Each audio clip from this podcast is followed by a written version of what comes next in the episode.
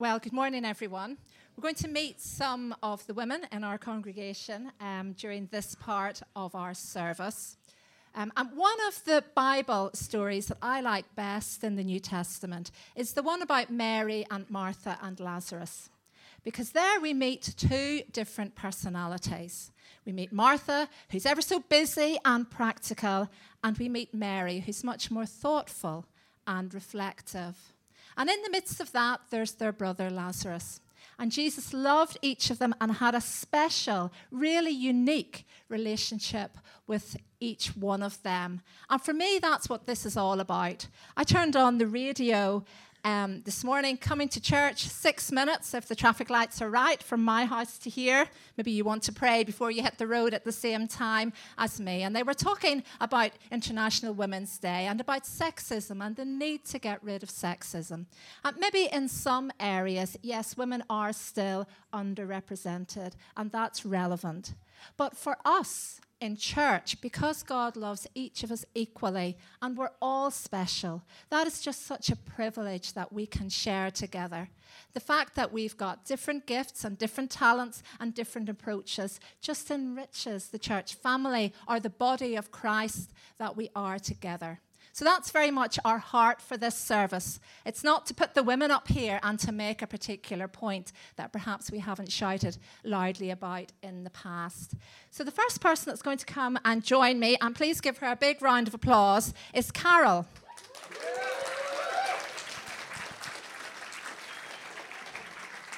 Hello. Hi. How are your legs? Are they all right? Not knocking too much? Still okay. Good. Okay. So, tell us just a little bit about yourself, about your family, and what you do in the rest of the week when we don't see you at church. Okay. Um, my name is Carol. I was born in Zimbabwe. I'm married to James. He's James, somewhere. could you please wave? James is late, not good. Right. One minute to the women. Anyway. Okay. Um, we've got two kids, Rumbi and Joshua. Um, I work for a travel management company in Shenstone in their accounts department. Okay. And you're up here today really representing the fact that our church is amazing in that it's so um, global with so many nations represented. Um, tell us a little bit about what life was like in Zimbabwe before you came to the UK, and particularly what church was like. Okay. Um, the church in Zimbabwe was founded by missionaries who came from the UK and America. So they built schools and hospitals which are still operating at the present moment. So you find um, a lot of Zimbabweans are Christians and and um, a big part of the Zimbabwean culture is Christian based. And because what is happening now in Zimbabwe, um, because of the economic um, hardship, a lot of people depend on God for their daily sustenance. So the church in Zimbabwe is growing. Thank you. Now we're going to have Jane join us as well. Um, and you will work out a little bit of a link a little bit later on. Um, but you've been up here on a number of occasions before. Uh, so, very briefly, just tell us a little bit about uh, your family and what you do when you're not at church. Yeah, my family are over there. My beautiful mum and beautiful and daft dad. Um, I'm from Dosthill. I was born in Burton on Trent, as that used to be the hospital for here. And when I'm not at um, home, I work at the University of Warwick as a university teacher. Thank you. Right, so Carol, back to you. Tell us a little bit about what your faith means to you, a little bit about how you can show that in all the activities that you're involved in. Um, my faith is summed up in a song by Tim Hughes called Everything. Well, we, we used to sing it in this church, but it has been a while since we sang it. I'm not going to sing it, but I'll just. Uh, I'm, I'm just going to tell you the lyrics. They say, God in my living, God in my breathing, God in my working, God in my walking, God in my healing, God in my hurting, Christ in me, the hope of glory, God in everything. That sums up my faith. Um, at, in my workplace, they know that I'm a Christian, but at first it was a bit challenging um, just talking to people about God because where I come from, just as you guys talk about the weather, that's how open we are talking about our faith. But in my workplace, um, I think it was easier to show God's love in practical ways when someone is going through stuff, sending a card and telling them I'm praying for them. Uh, but I'll, I'll, tell you one story. There's this lady. Um, she said, You can talk to me about anything else, but don't talk to me about God. So at first I said, Oh, that was a bit strange, but I, I had to pray and I said, Okay, don't take it personal. So I just kept praying for her over some years. Then at the end of um, 2017, her husband passed away. And a day later, my dad passed away. So when I got back to Zimbabwe after a few weeks and I walked into, the, into my workplace, she was the first person who came to me. We hugged and we cried. And it just opened an opportunity for me to tell her about God. And even up to now, she doesn't work there, but we are still friends and we are still texting. That's lovely. God is at work through the littlest things sometimes. Now, Jane, you told us that you worked at a university, and universities tend to be quite international um, by nature of the staff and the students that they attract. So, do you want to maybe tell us a little bit about what your faith means to you? Yeah, I came a Christian about seven, seven and a half years ago. Um, I won't go over my testimony, short of saying that suddenly my whole world changed. Everything completely changed from being really horrible and really low to being fantastic. and I wanted to tell the world, and did and still do. So I worked at the time at Aston University, which is in Birmingham, um, which has a 70% population of Muslims, Muslim students. Um, and so I decided that I would tell each and every student that I was a Christian. So I did, and I put fish everywhere. Those that didn't know what fish meant, I had crosses. I told all the meetings. I told everybody. In fact, I expected to get sacked, but it didn't happen. God was looking after me. And then um, I think the best way to illustrate how my faith works at work is one of my Muslim PhD students who, who you have a special relationship with your PhD students because you, you're with them for four years whilst they become a doctor, essentially. And I was supervising her and she had a miscarriage. Now, this is a lady who was completely covered, very, very um, strict Shia Muslim, and she'd lost her baby because her husband had assaulted her. And she'd lost faith in God. And um, she came to me in pieces and we prayed together.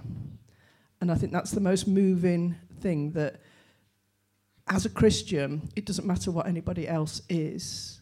When you're working in an international context, as I am now with mainly Chinese students, they will ask me to pray for them.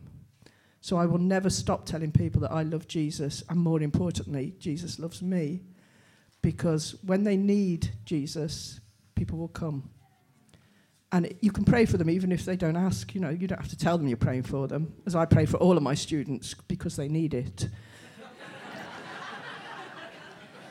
but the, the, this particular Muslim young lady who has now finished her doctorate, she's passed, she's gone back to Malaysia, um, and she found the strength and the courage to leave her husband and to set up on her own, which is not done in that society. But it's really, really important, I think, that as Christians we treat everyone as children of God because that's, that's exactly what we are. Thank you so much. You sit down. You can go. Thank you. Okay. That's so encouraging, isn't it? And prayer is the most powerful weapon that each of us have. And Amy's going to bring some of the young people now, and they're going to lead us in a time of prayer. Yep, so this week I sort of spoke to the girls and asked them to consider who's made an impact in their lives, um, international Don't have to run away. Come nearer. um, just to consider who has impacted them in their lives, who supported them with their faith, and as a result of that, they've put together some prayers that they would like to share with you. So I'd just ask you if you would stand with them, um, and we'll pray together.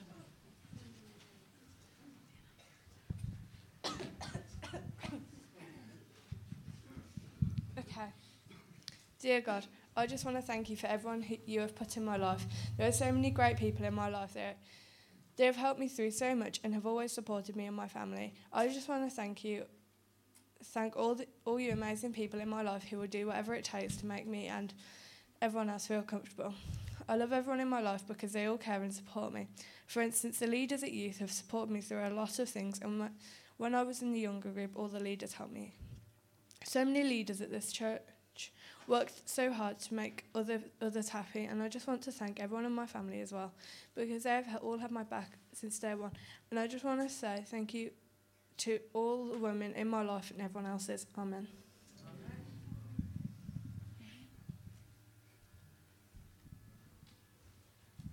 Dear Lord, I just want to say thank you that we can gather here every Sunday to worship you and that we have the freedom to do so. I would also like to thank you for International Women's Day, where we can remember all of the women that work hard for us every day, and as they face difficulties, they can be reminded that you are there for them. I would like to thank you for our incredible church family, including leaders and workers who help us get a better understanding of you. Amen.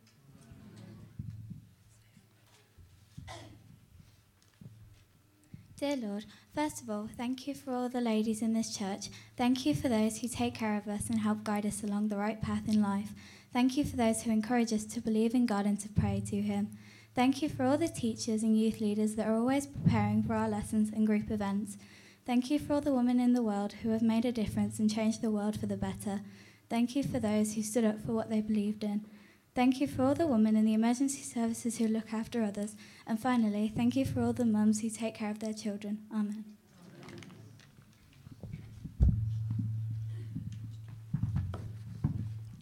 Dear Lord, thank you for giving strength to the woman who came before me. So, for every step I take is for the women that will come behind me, and that all the women in the world have strength, courage, love, and thank you for all the hard working ladies. Amen. Thank you, guys. That was brilliant. Can we just give them a bit of support? That was hard to come up here. thanks for that, girls. I think it's really special that as a whole church family we can spend time praying for each other. So thanks for that, girls. Uh, we want to shift the focus now a little bit onto our church ministries. So Judith and Linda are going to come and join me.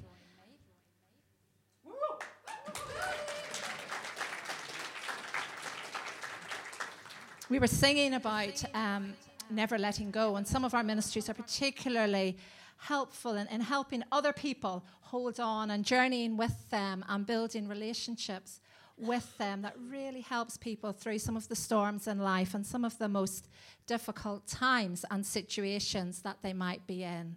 So, hello, nice to see you. Um, maybe Linda, you first. You could tell us first, perhaps, just a little bit about um, yourself, your family, and you're retired now, but perhaps what you used to do before you left work. Okay. Wow.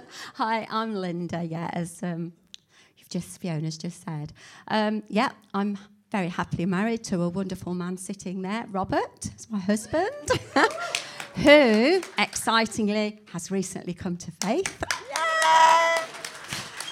Yeah. So that's amazing. Um, and I've got two amazing sons and two amazing daughter in laws, um, one set of which live in Australia, Melbourne, and the others live in Lymm, um, near Manchester. Um, yes, I am retired now, although you. Sorry, I don't mean to write the script, but Stephen as well. Oh, and Steve.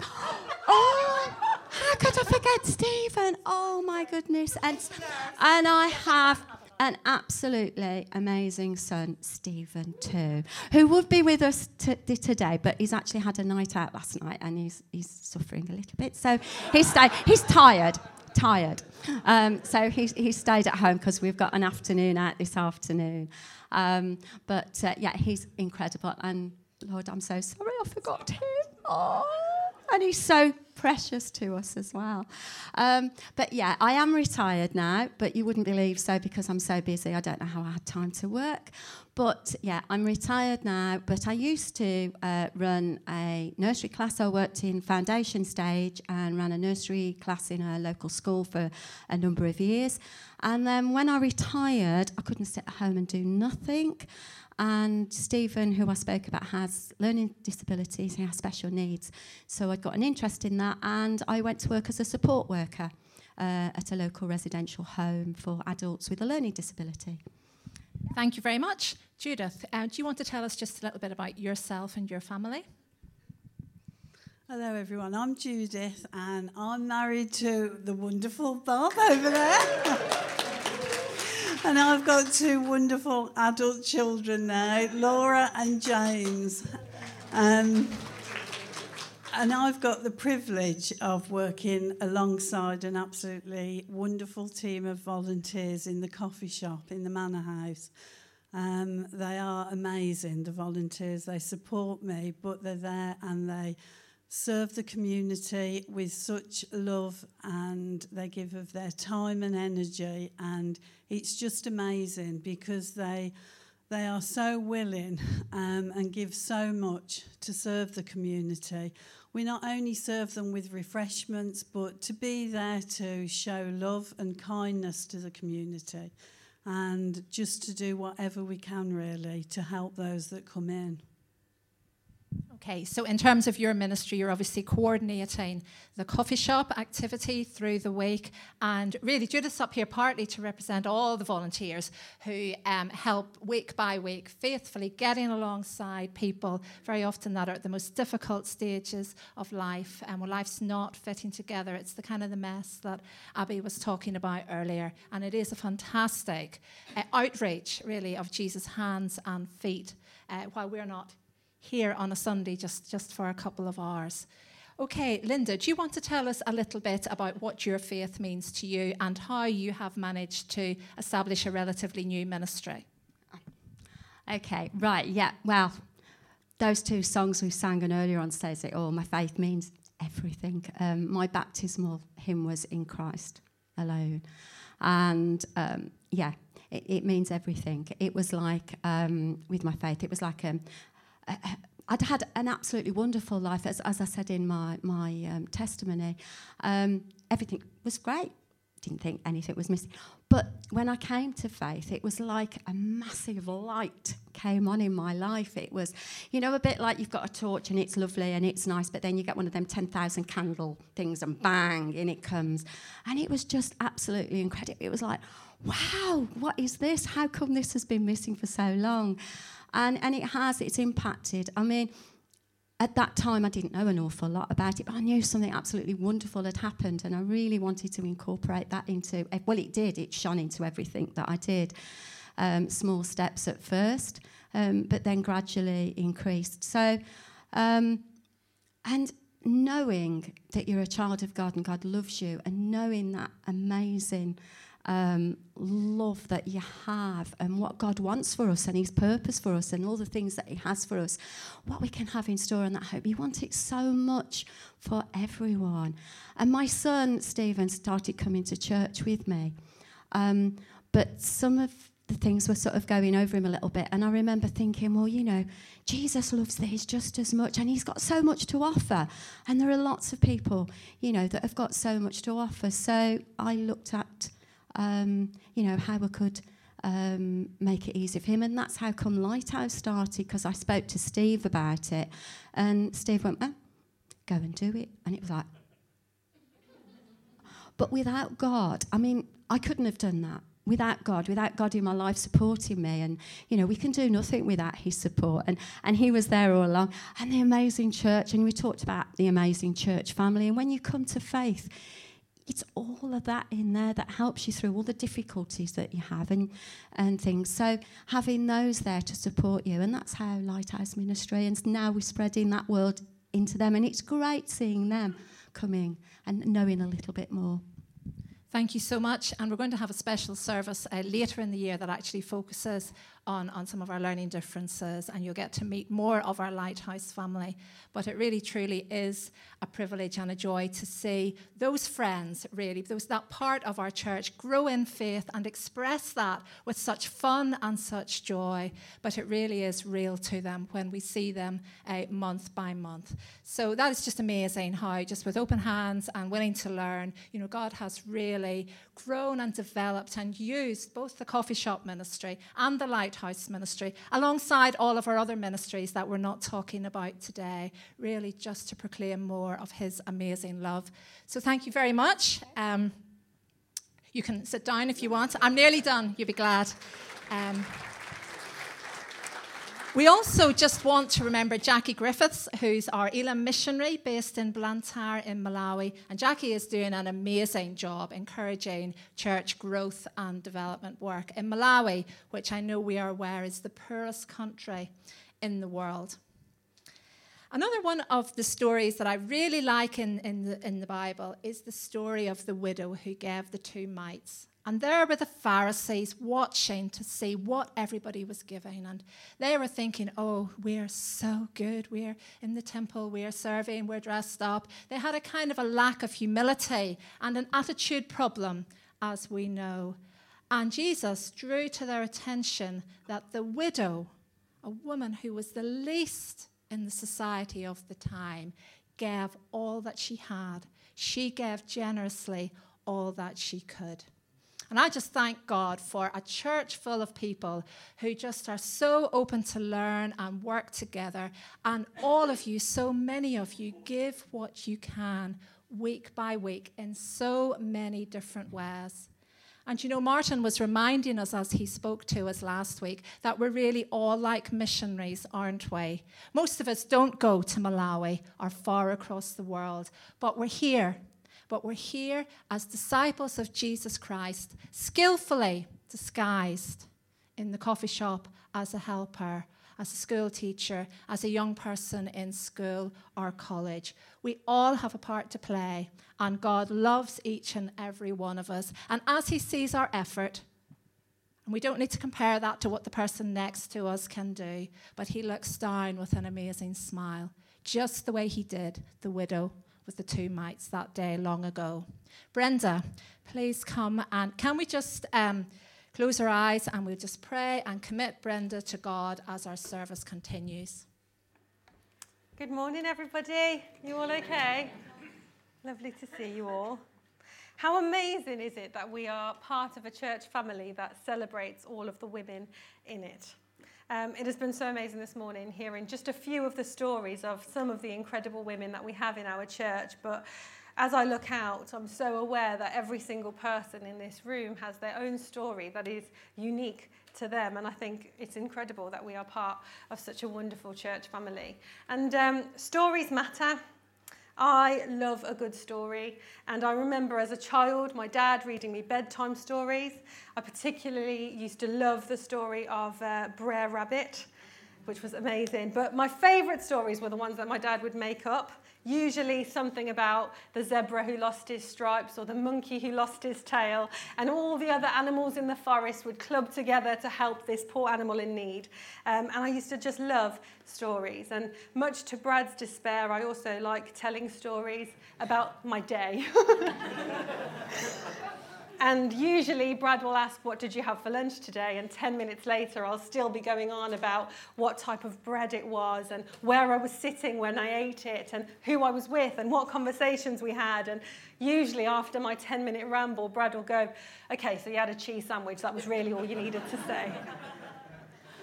but what I love about stories is that they have a unique way of capturing our imaginations of impacting our minds and, and storing themselves in us in a way that other things can't really do.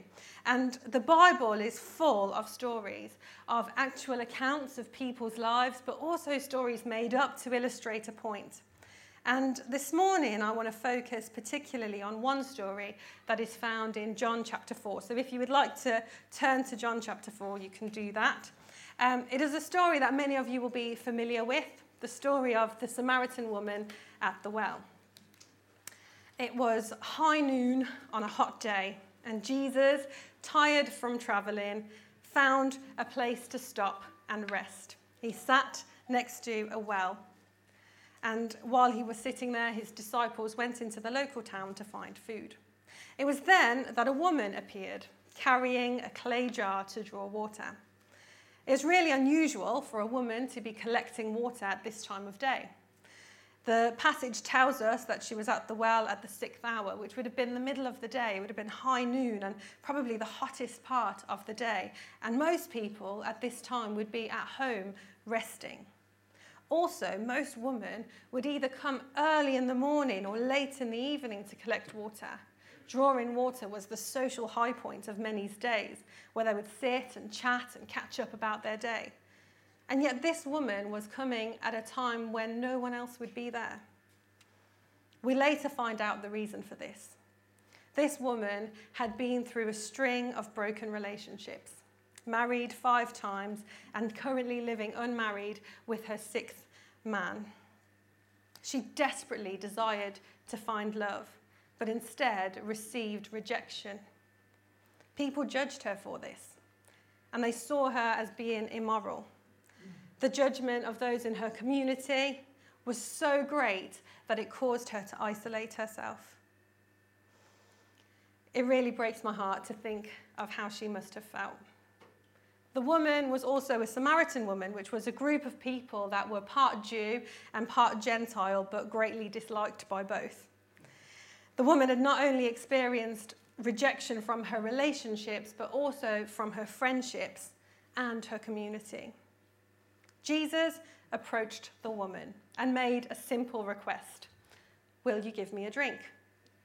Now, there are a number of problems with this simple request. One, Jesus was a Jew, and Jews weren't meant to be speaking with Samaritans. Secondly, men weren't permitted to address a woman without her husband present.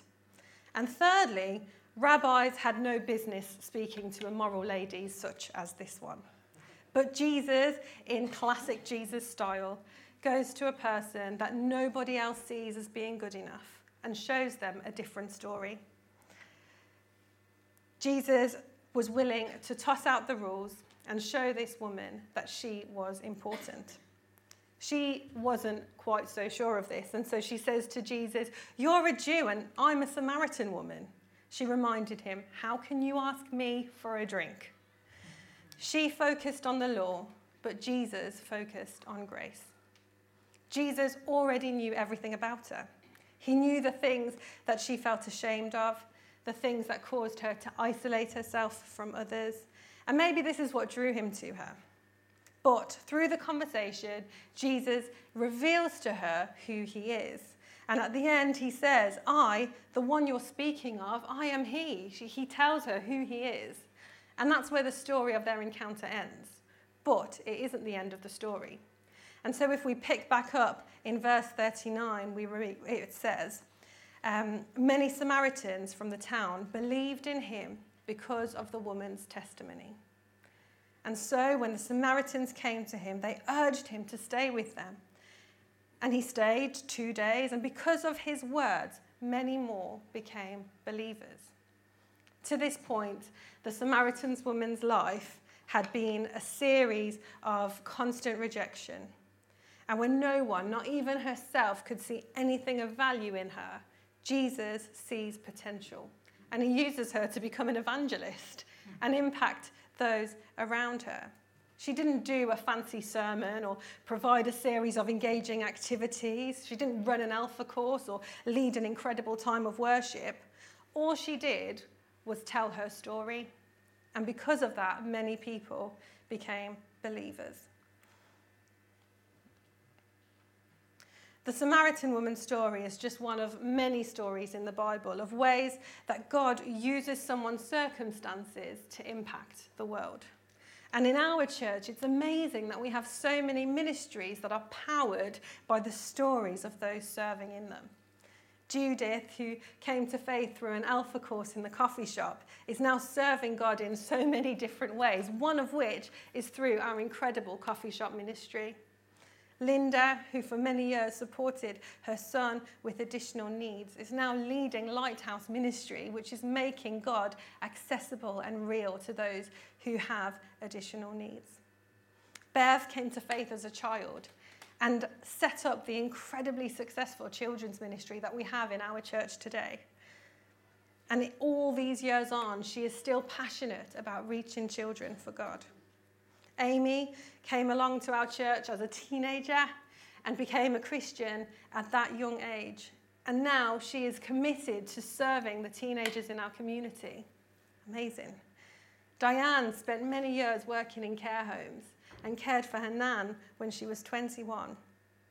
And now she runs the primetime ministry because she's just got that love and that care for the elderly.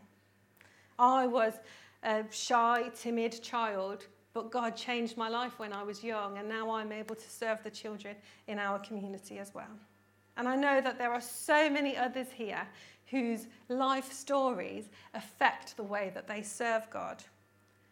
It's amazing that we can allow God to use us in so many different ways, sometimes through church ministries, yes, but also in how you are as a spouse, as a friend, as a colleague, as just someone doing your shopping in Aldi. The way you live your life can make a difference in the world around you, and God can use your story to make a difference. But sometimes there are things that hold us back. Sometimes there are things that are, are blockers that make it scary for us to step out in faith or, or to do something for God that we've maybe not done before. And so I've put together a few potential blockers that might be things that hold you back from reaching your full potential. And so, if you have a pen and paper on you and you want to get that out, you can, or you can make notes on your phone or whatever. Um, but I'm just going to go through um, five things that could be potential blockers. And, and what I'd like you to do is to, oh, I think I've been forgetting to click. Um, yeah what I'd like you to do is have a think about these blockers, and if it's something that affects you, how much does it affect you in your day to day life? And so the first one is being disconnected. There we go. Sometimes the main reason that we struggle to do stuff for God is that we aren't connecting with God. It might be that we just aren't spending enough time with God, and so He's become distant and unfamiliar to us. And so, if this is you, I wonder where would you rank yourself on that scale? Are you a smiley emoji or a sad emoji? If you are in this place, I would like to challenge you to make a decision to change this. How this looks is different for everyone. How we connect with God is different because we are all so different. For some people, waking up an hour earlier and spending some time praying or reading our Bible is the best way to connect with God. That's not true for me because I'm really not a morning person. But for others, it's being out in nature, going for a long walk, or listening to worship music and just spending some time with God doing that. It might be that you like listening to a podcast or going for a walk or run, or maybe the way that you connect with God is when you're with other people and just talking about God and what He means for you. And so I'd just like to challenge you to think about how you might best connect with God and make sure that you are making that time to connect with Him. We can't live for God if we don't connect with God. And God wants to use you and your story to make a difference in the world, but how will that happen if you never spend time with Him? The second thing that can be a blocker for us is time. We live in a world where people constantly seem to be busy. I feel like so many conversations that I have with people end up just being us listing all the things that we've done this week and all the things we have to do next week. Things just seem so fast paced, and it feels like sometimes we just don't get a chance to stop and breathe and catch up with ourselves. And so the idea of doing anything more just feels too overwhelming, and so it's easier to just say, no, I can't do that. And so I wonder where you would rank yourself here. How much is time a blocker for you in reaching out to people for God? Maybe you find yourself saying things like, when the kids start school, or maybe if I get a promotion, then I'll be able to have more time, or when I feel a little bit better in myself, that's when I'll step up and I'll do something for God. If you give God your heart, then He will give you the capacity. And so I would like to challenge you to think about the things in your life that take up your time. It might be work or family life, or hobbies or church ministry or scrolling through social media or watching TV or playing games. All of these things are good, and there's absolutely nothing wrong with any of them.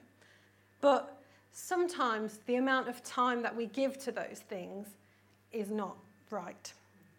And so I just wonder whether we're always getting the balance right.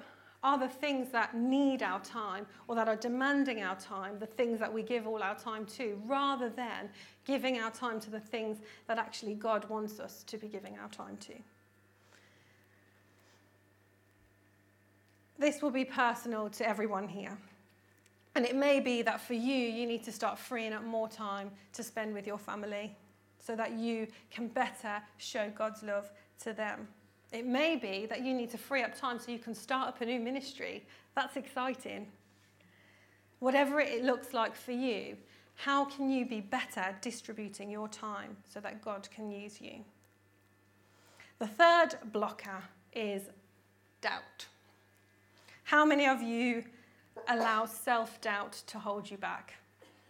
Maybe you are someone who says, God couldn't use me because of my past. Or my story's a bit boring. Or I'm too young, no one will take me seriously. Or maybe I'm too old, what could God do with me now? You may feel that you don't have enough theological knowledge, or you're not extrovert enough, or not creative enough, or whatever you might think equips you to serve God. Where would you put yourself on this scale, allowing doubt to be a blocker for you? If this is you, then firstly, God doesn't make mistakes, and He didn't make a mistake when He made you. You are bursting with potential, whether you see it or not. The woman in the well, not in the well, at the well, she wasn't in the well. the woman at the well probably was full of shame and self doubt, and yet God used her story in an incredible way. When rabbis chose their followers, they would pick the best of the best.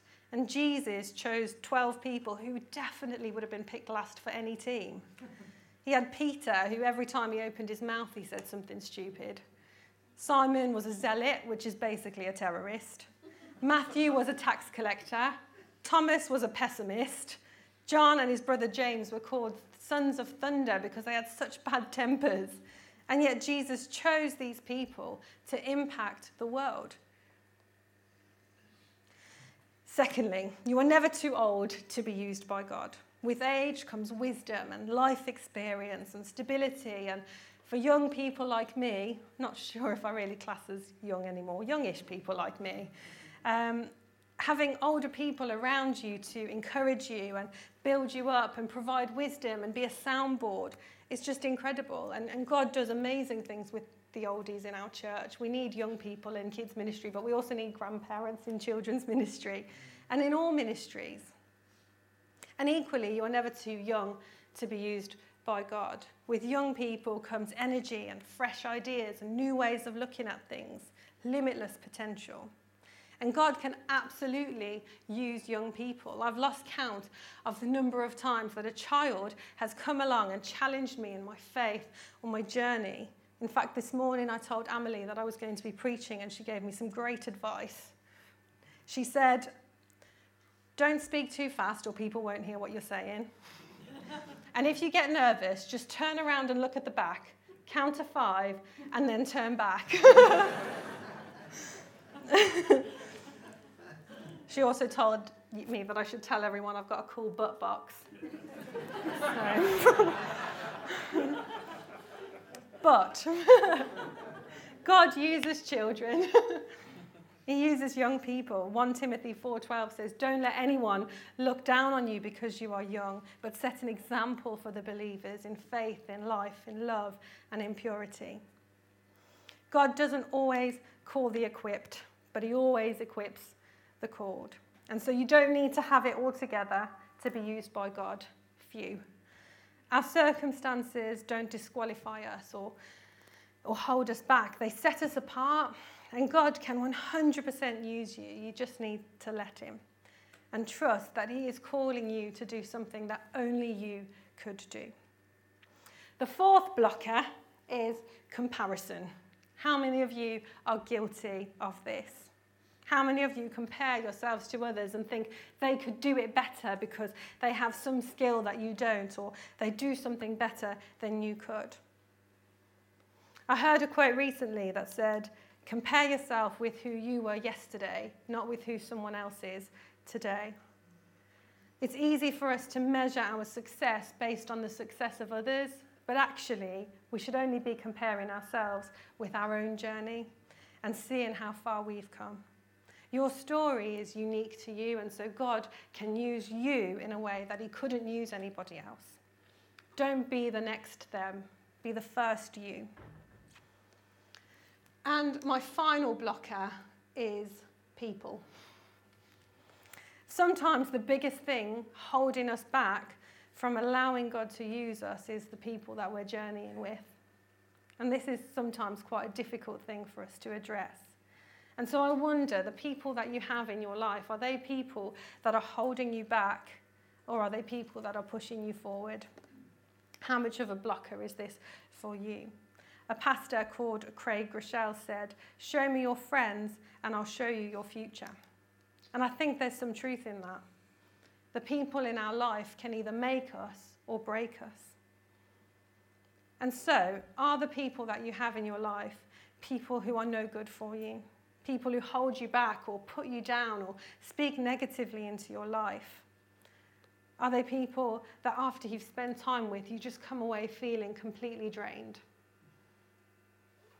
I'm not saying that we necessarily need to cut these people out, although sometimes that is necessary.